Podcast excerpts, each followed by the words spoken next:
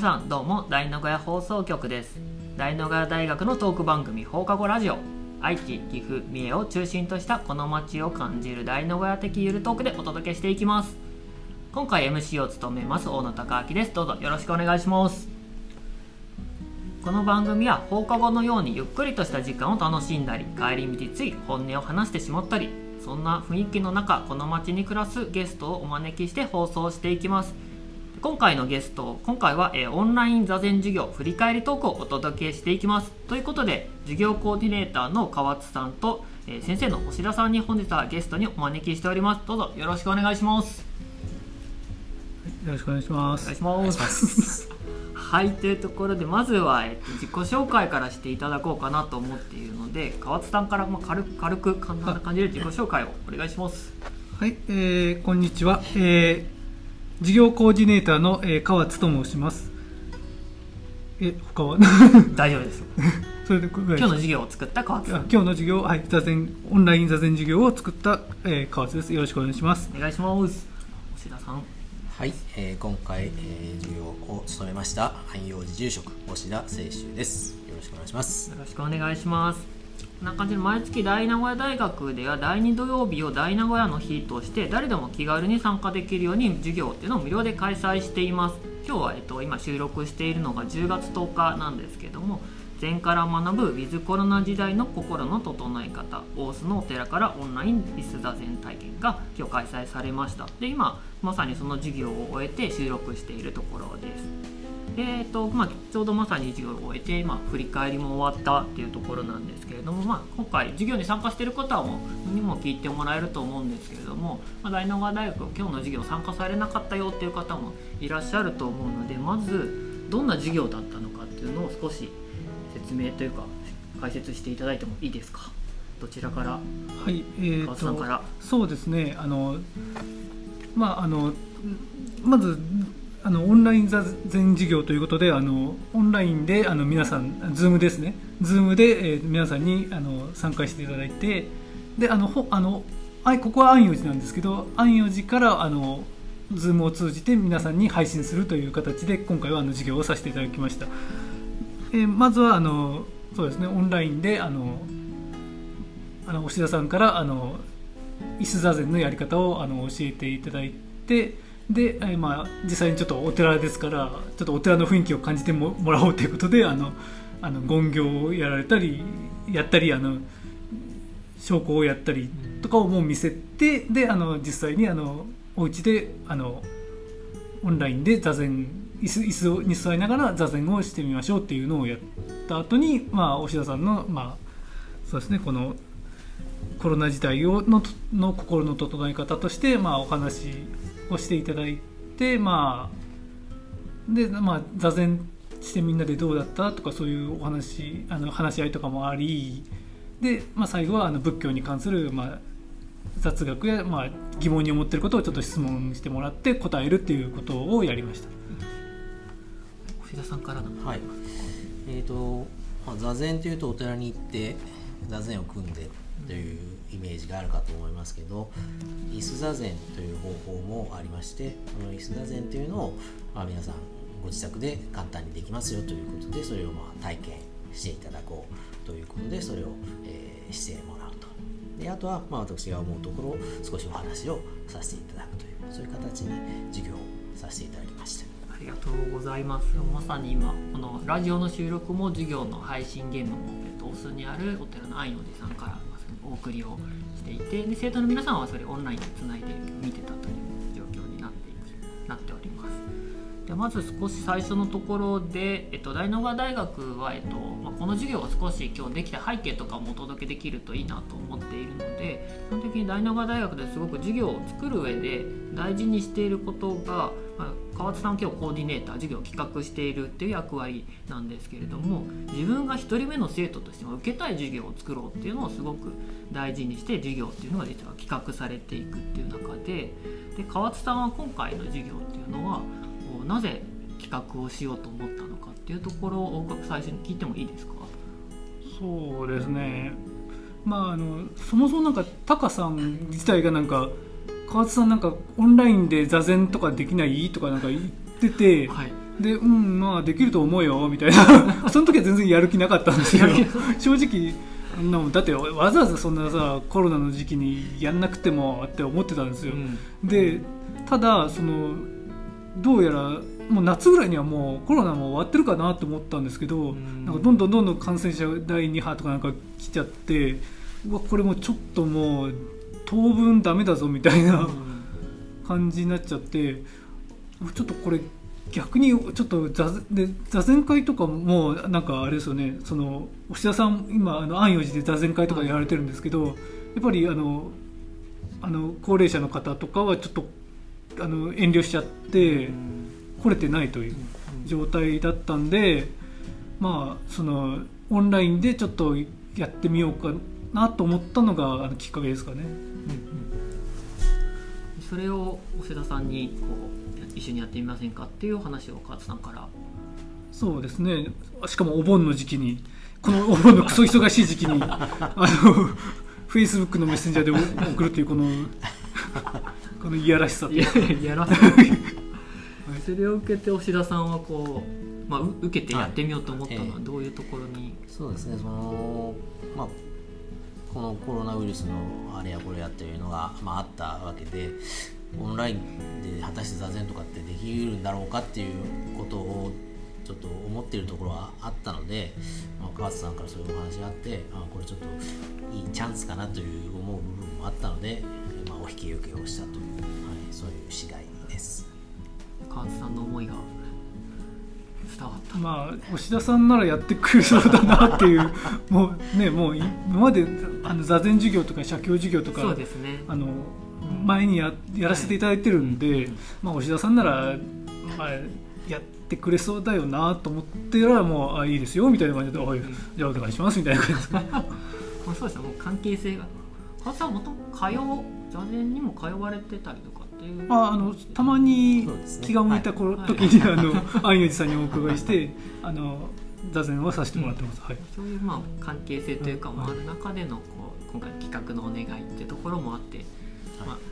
引き受けていただけたのかなと思っています。でえっと、じゃあ今ちょうどちょうどこの収録時間も、えー授業が終わった後で収録しているんですけど実際こうイメージ最初企画して人、えー生徒さんに集まっていただいてや初めてやってみたオンラインでの企画っていうところをちょっと振り返っていこうと思うんですけれども授業を終えてこうやってみた今の率直な気持ちというかをいやーやるんじゃなかった。でまあまあまあ、まあ、ちょっとね私がちょっと、まあ、そうオンラインなんて簡単にできるじゃんとか言って思ってた節があってはい。ちょっといろいろ舐めてたんですよね。やっぱこれはちょっとオンラインっていうのはちょっとやっぱり経験積まないとその、まあ、そうあのパソコンの操作とかもそうですけどある程度経あの経験えー経験を積まないともう大変なことになるぞってことでリハーサルもね2回もそうですね2回 アインさんにお伺いしてやらせてもらいました。はい。めちゃめちゃ段取りが大事だっていうのはそうですよね。よくわかりました、はい。吉田さんはこう、はい先生側で喋ってみたりとか、はいオンラインで、えまあ、対面にパソコンの向こう側に生徒さんというか参加者の方がいるっていうのを経験してみて、はい、あのそうですねオンラインでやるのは初めての経験でしたので果たしてどうなるだろうと思っていて、まあ、ありがたいことにこうリハーサル2回をして少なくとも自分がどう見えてるとか自分のしゃべりとかはどうかなっていうのが確認できて、えー当日を臨めたっていうのはこれは良かったかなと思います。であとはその果たして座禅座禅っていうのは何もしないことなのでそれでその時間を 皆さんどうされてるのかなっていうのは大丈夫かなっていうそういう心配はまああったんですけどあの実際そのその後質疑応答などでもいろいろこう興味を持って質問などされた生徒の方たくさん見え見えたのでそれはやってよかったのかなというところは思います。はい今日の授業の中で、はい。生徒さんからどんな質問が来たとか覚えてます？だからその手の組み方はなんでこう北海上院っていう北海上院。その座禅するときにこう右手を左手の上に乗せる。手を左手の上に乗せる、っていうこの形は何なんか意味あるんですかとか すごい素朴な疑問とかがね。あのそれはどういった意味が、いや私もこの質問、これいや私も当たり前にやってるので これはこういうもんですよっていう答えではいけないなと思ったので、あの手をくっつけるっていうのはあの手が離して手が離してるとやっぱり手からエネルギーが抜けちゃうので、手と手をくっつける。右手と左手がこう重なって親指と親指くっつく形っていうのはここにこれがある気が巡ってくるとかこうエネルギーが逃げていかないようにするとかえー、実際はこの手を組んでいるところに自分の意識ですとか呼吸重心だとかそういったものをここ落として落ち着かせていくそういうためにこう行う形ですよということをまあお話をしたんですけどあのやっぱり質問コーナーが一番 どういう質問をされるのか、はい、あの参加者の方どういう方なのかっていうのは分かりませんので、えなかなか答えるのは あの苦労はしたかなとます。即興で答えていきながら、えー、まあこれは そうですね。はい。これはもう全問答と同じですので 答えられるか答えられないかという ことなので、はい、でまあ、少しあの座禅の体験が終わった後に吉田さんのお話もあの聞かせていただくというか時間もあったんで、はい、その中ですごくなんか面白かったというか確かになと思う僕自身もその今日スタッフで参加をしながら基本的にあのオペレーションの作業をしながらリス座禅の時は少し僕も、まあ、こあのちょっとやってみたんですけどやっぱりその普段の生活の中でいうと実際その椅子に座って、えーちょっと心を整えたりするとなんかなんていうんですか五感がさあの中で五感がすごく敏感になるというかそんな表現をされてたと。本当になんか自分の呼吸の音とか、まあ、本当に目の前のなんかものが気になったりとかなんかいろんな感覚が本当に研ぎ研ぎ澄まされるまではいかない。なんかちょっといつもと違うスイッチが入るなと思って思ったっていうのが感覚的に思ったんですけど、そうそういうのってどのが面白さというか座禅の、はい、その多分世間の人っていうのは座禅ってなんか厳しい修行で肩をバシと叩かれるみたいな、はい、そんなイメージあると思うんですけど座禅は実はすごく楽な修行だと思います。自分をいかに楽にするのかっていう修行だと思いますのででそこは結構皆さんあのなんていうかな、えーかしこまって座禅に臨もうとするっていうか、あのえーと、身構えちゃうっていうところがあると思うんですけど、そういったものを、まあ、取り除いていくってもらうっていうのは、まあ、私のやることかなと思ってましてでそういうそうしていただけるように、まあ、私は心がけて、まあ、お話をしますしその五感がまあその開くっていう言い方をしますけどこうなんていう自分がこう目覚めていく感じっていうか、あのより自分というものはこうクリアに見えてくるっていうか、うん、そういうふうに座っていただけるといいかなと思います。うん、はい。川津さんも座禅はされていると、うんうん、はい。どういう感覚ですか川津さんは？どういう感覚っていうか、はい、やっぱりその自分がなんか行動してることに関してあのなんでそれをやろうとしたのかなっていう本当はどこの中でどう思ったからその行動に移ったのかっていうのがなんか分かってくるんですよね。たた例えばだからよくよく座禅してるとああ実はなんかただ認められたかっただけとか、うん、本当はなんかもっとあのあのこれが欲しいとかあれが欲しいとか思ってただけとか、うん、そういう自分の欲望とかにあの正直な欲望、ね、に聞くこ、うん、を聞くことができるのが座禅かなっていう思います、はい、結構自分と対話をゆっくする時間を取るというか、うん、まあ、座禅という行為を使ってというか。お医者さんもこういうお寺の方も結構日常的に座禅っていうものはされるものなんですまあ私は朝の補強をする前に、まあ、少し座るっていうことをしています。まあ、他の人がどうかちょっと分かりませんけど、禅禅宗を名乗ってる以上やっぱり座禅をしないと見えてこないことっていうのはやっぱあると思いますのであのひょっとするとこういう参加者の生徒さんの方がひょっとしたらある意味燃えてやって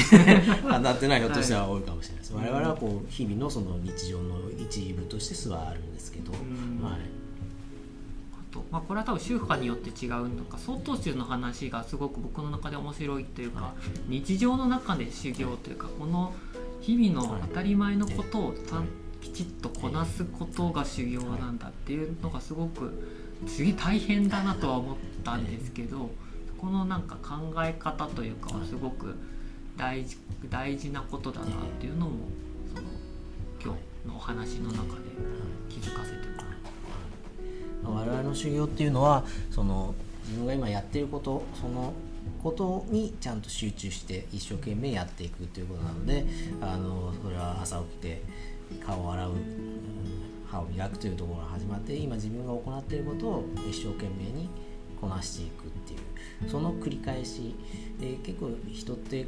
やっぱり何かしながらながら出てながら勉強みたいなのありますけどあの何々しながらっていうこうあるんでそうじゃなくてやってることはこれだよっていうことをきっちりしていくっていうのが我々にとっての修行でそれは逆に大変な部分っていうのはあるのかもしれないなっては思います。うん、ありがとうございます。これでそろそろ時間も終わりの時間に近づいてきたので最後に、ま、今回聞いてる、えっと、授業を受けた方プラスここのラジオを聴いてる方に向けて、まあ、なかなかコロナの時代も含めて今の世の中ってこうどう生きていくのかとかすごく心の自分の在り方をきちっと見つめていくであったり軸を持っていかなければいけない時代になってきてなかなかそれってすごく自分と向き合わなくちゃいけなかったりするのってまあ、ある意味大変な世界観というか、ま、時代になってきたなと思うんですけれども、まあ、そういった中でこの心をどう整えていくのかっていうところを少し聞いてる方に、まあ、アドバイスじゃないんですよこういうふうにやっていったらいいんじゃないかっていうのを最後に押田さんから一言いただけると。はい、はい、えーと、心というのは目に見えない形のないものなので心に対して心でどうこうしようとするとなかなかうまくいかないます。なので我々は心を整えるということもあるんですが、えー、身を整える姿勢を整えるということそれから息呼吸を整える、えーと、心とは違ったものをコントロールしていくことによって実は知らないうちに心が整えられていく。というのが座禅座るということをに専念する行なので、えーと心が落ち着かないとか何かいろいろストレス感じる時はちょっと姿勢を正してみるとか深呼吸腹式呼吸を中から深い呼吸してみるとかそういったことをすることで、えー、違った方向から心をこう調節していくというかそういう方法もありますよということで座禅とかをあのもし機会やる機会があるなら参禅してみるといいんじゃないかなと思います。確かに本当に身体的な感覚がすごく敏感になるのが、うん、面白い感覚だなと思っていたので、ぜひぜひ聞いてる方も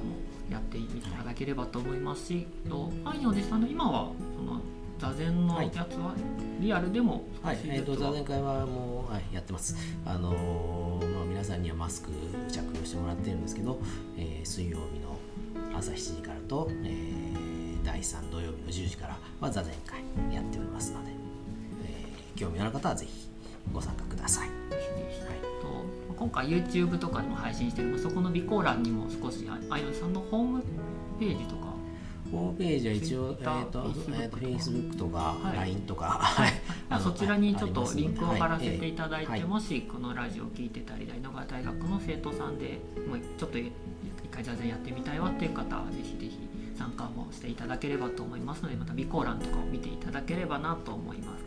というところで、えっと、今回の放課後ラジオお時間になってきたので少し、えっと、大長大学の方からこれからの授業の案内の方をさせてください。えっと、10月の、えっと、31日に、えっと、名古屋市さんが主催する名古屋商店街オープンとの、えっと、コラボ授業を今開催を、えー、授業募集している状態ですねになっていますこの商店街オープンっていうのは、まあ、商店街の空き家を再生することを目指しその再生のアイデアから、えーその実現まで取り組むプロジェクトで、えっと今回は名東区の西山商店街と中村区の新大門商店街で開催されています。でその商店街オープンの、えー開催に先立って空き家の見学であったり商店街の方の思いを聞く授業っていうのを、えー大野川大学で作っているのでぜひぜひ興味のある方は大野川大学のホームページを、え見ていただければと思います。というところで今回の放送はこれで終わりたいと思いますので川津さん、吉田さん今日はありがとうございました。ありがとうございましありがとうございまた